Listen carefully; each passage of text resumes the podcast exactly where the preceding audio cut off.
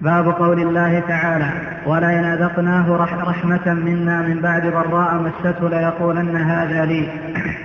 وما أظن الساعة قائمة ولئن رجعت إلى ربي إن لي عنده للحسنى فلننبئن الذين كفروا بما عملوا ولنذيقنهم من عذاب غليظ. قال مجاهد هذا بعملي وأنا محقوق به. وقال ابن عباس يريد من عندي. وقوله قال إنما أوتيته على علم عندي. قال قتادة على علم مني بوجوه المكاسب. وقال آخرون على علم من الله أني له أهل. وهذا معنى قول مجاهد أوتيته على شرف. وعن أبي هريرة أنه سمع رسول الله صلى الله عليه وسلم يقول إن ثلاثة من بني إسرائيل أبرص وأقرع وأعمى فأراد الله أن يبتليهم فبعث إليهم ملكا فأتى الأبرص فقال أي شيء أحب إليك؟ فقال لون حسن وجلد حسن ويذهب عني الذي قد قدرني الناس به. قال فمسحه فذهب عنه قدره فأعطي لونا حسنا وجلدا حسنا. قال فأي المال أحب إليك؟ قال الإبل أو البقر. شك إسحاق. فأعطي ناقة عشراء. وقال بارك الله لك فيها. قال فأتى الأقرع. فقال أي شيء أحب إليك؟ قال شعر حسن. ويذهب عني الذي قد قدرني الناس به فمسحه فذهب عنه وأعطي شعرا حسنا. فقال أي المال أحب إليك؟ قال البقر أو الإبل. فأعطي بقرة حاملة. قال بارك الله لك فيها. فأتى الأعمى فقال أي شيء أحب إليك؟ قال أن يرد الله إلي بصري. فأبصر به فأبصر به الناس فمسحه فرد الله إليه بصره. قال فأي المال أحب إليك؟ قال الغنم. فأعطي شاة والدا فأنتج هذان وولد هذا فكان لهذا واد من الإبل ولهذا واد من البقر ولهذا واد من الغنم. قال ثم إنه أتى الأبرص في صورته وهيئته فقال رجل مسكين قد انقطعت بي الحبال في قد انقطعت بي الحبال في سفري فلا فلا بلوغ لي اليوم إلا بالله ثم بك أسألك بالذي أعطاك اللون الحسن والجلد الحسن والمال بعيرا أتبلغ به في سفري فقال الحقوق كثيرة. فقال كأني أعرفه. ألم تكن أبرص يقدرك الناس فقيرا فأعطاك الله عز وجل المال؟ فقال إنما ورثت هذا المال كابرا عن كابر. قال إن كنت كاذبا فصيرك الله إلى ما كنت. وأتى الأقرع في صورته فقال له مثل ما قال لهذا ورد عليه مثل ما رد عليه هذا. فقال إن كنت كاذبا فصيرك الله إلى ما كنت. قال وأتى الأعمى في صورته. فقال رجل مسكين وابن سبيل قد انقطعت بي الحبال في سفري فلا, فلا بلاغ لي اليوم إلا بالله ثم بك أسألك بالذي رد عليك بصرك. شاة أتبلغ بها في سفري. فقال قد كنت أعمى فرد الله إلي بصري. فخذ ما شئت ودع ما شئت. فوالله لا أجهدك اليوم بشيء أخذته لله. فقال فوالله لا أجهدك اليوم بشيء أخذته لله. فقال أمسك مالك فإنما ابتليتم فقد رضي الله عنك وسخط على صاحبيك أخرجه. الله أكبر هذا الباب كالأبواب التي قبله في بيان وجوب تعظيم الله جل وعلا في الألفاظ وأن النعم تنسب إليه. وأن يشكر عليها فتعدى إليه ويقول العبد هذا أنعم الله علي به. والكذب في هذه المسائل أو أن يتكلم المرء بكلام ليس موافقا للحقيقة أو هو مخالف لما يعلمه من أن الله جل وعلا قد أنعم عليه بذلك هذا قد يوديه إلى المهالك وقد يسلب الله جل وعلا عنه النعمة بسبب لفظه. فالواجب على العبد أن يتحرز في ألفاظه خاصة فيما يتصل بالله جل وعلا أو بأسمائه وصفاته أو بأفعاله وإنعامه أو بعدله وحكمته. هذا يجب على العبد أن يكون متحرزا في ذلك والتحرز في ذلك من كمال التوحيد لأنه لا يصدر التحرز إلا عن قلب معظم لله مجل لله مخبت لله يعلم أن الله جل جلاله مطلع عليه وأنه سبحانه هو ولي الفضل وهو ولي الإنعام وهو الذي يستحق أن يجلى فوق كل جليل وأن يحب فوق كل محبوب وأن يعظم فوق كل معظم. الله جل جلاله يجب توقيره وتعظيمه في الألفاظ.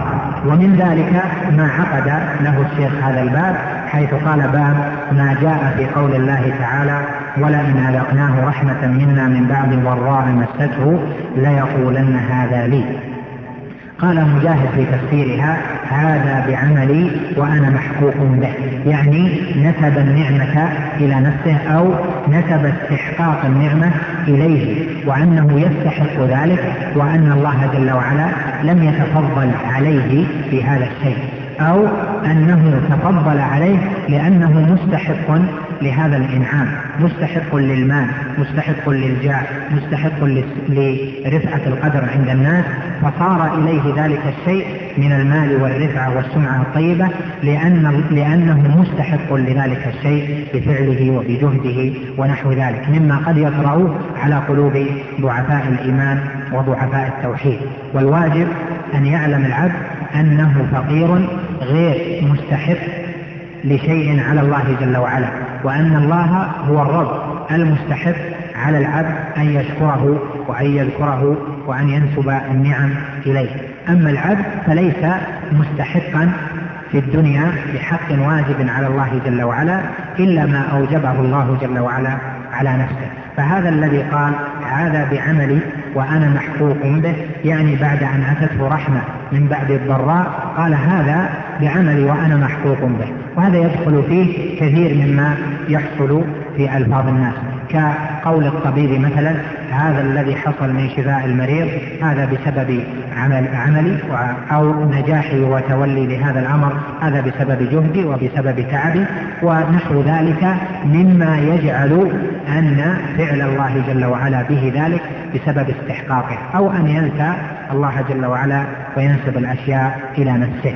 ولهذا قال وقال ابن عباس يريد من عندي يعني هذا لي يقول من عندي أنا الذي أتيت بهذا المال أو بهذه النعمة وهذا من عندي ولم يتفضل علي به. إذا فدخل في هذا الوصف الذي جاء في الآية نوعان من الناس من ينسب الشيء إلى نفسه ولا ينسبه إلى الله جل وعلا أصلا والثاني أن ينسبه إلى نفسه من جهة الاستحقاق وأنه يرى نفسه مستحقا لذلك الشيء على الله جل وعلا. كما يحصل من بعض المغرورين أنه إذا أطاع الله واتقاه وحصلت له نعمة فيقول حصلت لي هذه النعمة من جراء استحقاقي لها فأنا العابد لله جل وعلا. ولا يستحضر أن الله جل وعلا يرحم عباده ولو حاسبه على عمله لم تقم عباداته وعمله بنعمة من النعم التي أسداها الله جل وعلا له. فالواجب إذا على العبد أن ينسب النعم جميعا لله وأن يشعر بأنه لا يستحق شيئا على الله. وإنما الله هو المستحق للعبودية هو المستحق للشكر هو المستحق للإجلال. والعبد فقير مذنب مهما بلغ. وانظر إلى أبي بكر الصديق رضي الله عنه كيف علمه النبي عليه الصلاة والسلام أن يقول في آخر صلاته اللهم إني ظلمت نفسي ظلما كثيرا ولا يغفر الذنوب إلا أنت فاغفر لي. هذا أبو بكر علمه عليه الصلاة والسلام أن يقول اللهم إني ظلمت نفسي ظلما كثيرا. فكيف بحال المساكين أمثالنا أو أمثال أكثر هذه الأمة؟ كيف يظنون في أنفسهم أنهم يستحقون على الله شيئا؟ فإذا تمام التوحيد أن يجل الله أن يجل الله العبد وأن يعظم العبد ربه تبارك وتعالى وألا يعتقد أنه مستحق للنعم أو إنما أوتيها بجهده وجهاده وعمله وذهابه ومجيئه بل هو فضل الله يؤتيه من يشاء والله ذو الفضل العظيم. فعل العبد سبب وهذا السبب قد يتخلف وقد يكون مؤثرا. وكان مؤثرا بإذن الله جل وعلا فرجع الأمر إلى أنه فضل الله يؤتيه من يشاء. قال وقوله قال إنما أوتيته على علم عندي. قال قتادة على علم مني بوجوه المكاسب هذا في قصة قارون. قال جل وعلا إن قارون كان من قوم موسى فبغى عليهم وآتيناه من الكنوز ما إن مفاتحه لتنوء بالعصبة أولي القوة. إلى أن قال قال إنما أوتيته على علم عندي. قال قتادة على علم مني المكاسب وهذا يحصل من كثير ممن أغناهم الله جل وعلا وصاروا في تجارة عظيمة ينسب الشيء إلى نفسه فيقول أنا خبير أنا أفهم أنا عندي علم بوجوه المكاسب ونحو ذلك وينسى أن الله جل وعلا هو الذي تفضل ولو منع الله السبب الذي فعله من التأثير لا لم يصل شيئا. فالله جل وعلا هو الذي تفضل عليه. وهو الذي وفقه وهو الذي هداه للفكرة وهو الذي جعل السبب مؤثرا فالله هو المنعم ابتداء وهو المنعم ختاما.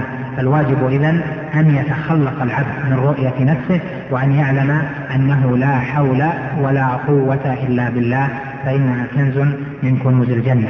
فهذا الباب معقود لما ذكرنا من تخليص القلب واللسان من ألفاظ واعتقادات باطلة يظن المرء فيها أنه مستحق أشياء على الله جل وعلا.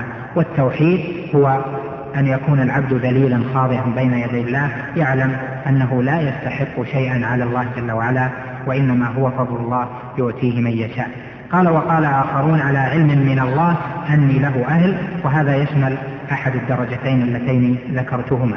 قال وهذا معنى قول مجاهد أوتيته على شرف ثم ساق حديث أبي هريرة الطويل والدلالة منه ظاهرة وأن الله جل وعلا عافى هؤلاء ولكنه لما عافاهم نسب اثنان منهم النعمة إلى أنفسهم وثالث نسبها إلى الله فجزى الله الأخير خيرا أدام عليه النعمة وعاقب ذينك الرجلين وهذا فضل الله ينعم ثم يثبت النعمة في من شاء ويصرفها عن من يشاء. ومن أسباب ثبات النعمة أن يعظم العبد ربه وأن يعلم أن الفضل بيد الله وأن النعمة هي نعمة الله. ثم في ختام هذه الأبواب الوصية بأن تكون حذرا في اللسان حذرا في ما تتكلم به وأن تعلم أن كل خير إنما هو من الله وأن لا حول ولا قوة إلا بالله. ولو سلبك الله العناية منه جل وعلا طرفة عين لا كنت هالكا ومن الخاسرين. فإن العبد أحوج ما يكون إلى الاعتراف والعلم بأسماء الله وبصفاته وبآثار ذلك في ملكوته وبربوبيته جل وعلا على خلقه وبعبادته حق عبادته. أسأل الله لي ولكم النور في القلوب والصواب في الأقوال والأعمال والاعتقادات. وصلى الله وسلم وبارك على نبينا محمد.